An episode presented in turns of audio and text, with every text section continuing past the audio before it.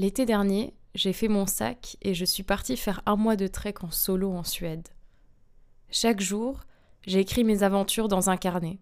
J'ai ri, pleuré, vu des choses magnifiques. Alors j'ai envie de vous partager ces moments en vous lisant ces notes. Jour 11. Théo Sayaore, Singi, 24 juillet 2022. Jour numéro 6 de la randonnée. La soirée d'hier était vraiment sympa et c'était cool de rencontrer des nouvelles personnes. Ce matin, je me lève à 6h30 pour partir tôt. J'ai changé d'itinéraire auprès de l'autre du refuge hier soir.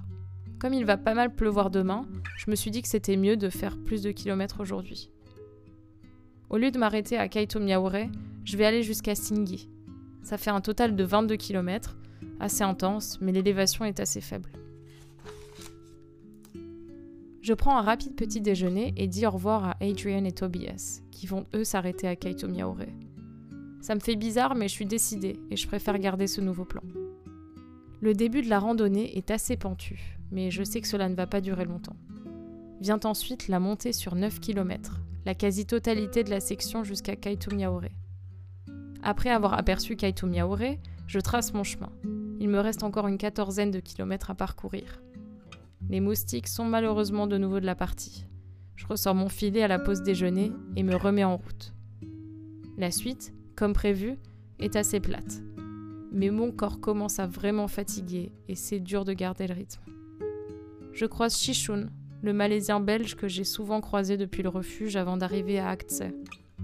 Il me raconte qu'il vient de Emavan et surtout qu'il a fait le GR20 deux semaines plus tôt. Son rythme est soutenu et je n'arrive pas à le suivre, alors nos chemins se séparent. Le chemin semble interminable. Je croise assez peu de monde et la vue est infinie. Mais je ne vois pas encore le refuge. Je continue et je fatigue. Je n'ai jamais autant baillé. Enfin, je vois le refuge au loin, à 3 km. Mais qu'est-ce que c'était long Le chemin alternait entre montée et descente et je perdais de vue la cabine. Je perdais aussi mon calme. À l'arrivée, le refuge est assez infesté de moustiques, mais c'est gérable. L'hôte m'accueille et avait bien accusé réception du mail de Théo Sayaore qui annonçait le changement. Je me pose dans la cuisine, enfin. Je rencontre deux indiennes, Priya et sa sœur. Elles sont très sympas, mais parlent beaucoup et sont bruyantes. Je crois que je suis trop fatiguée pour être super sociable cet après-midi. J'ai d'ailleurs mis 1h45 au lieu de 3h30 pour aller à Kaitumiaore, et je suis arrivée à Singi à 15h30.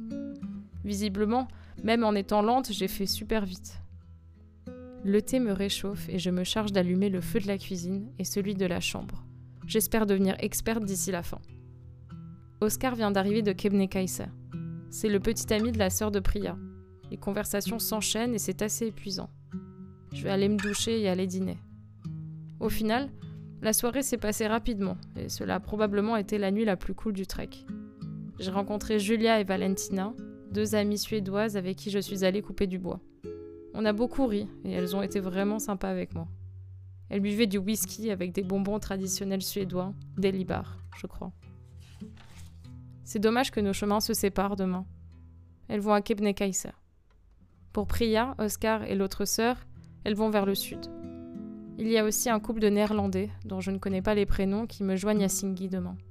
Enfin, il y a le berlinois d'origine vietnamienne, Hugo, avec qui je m'entends bien. Il travaille chez McKinsey,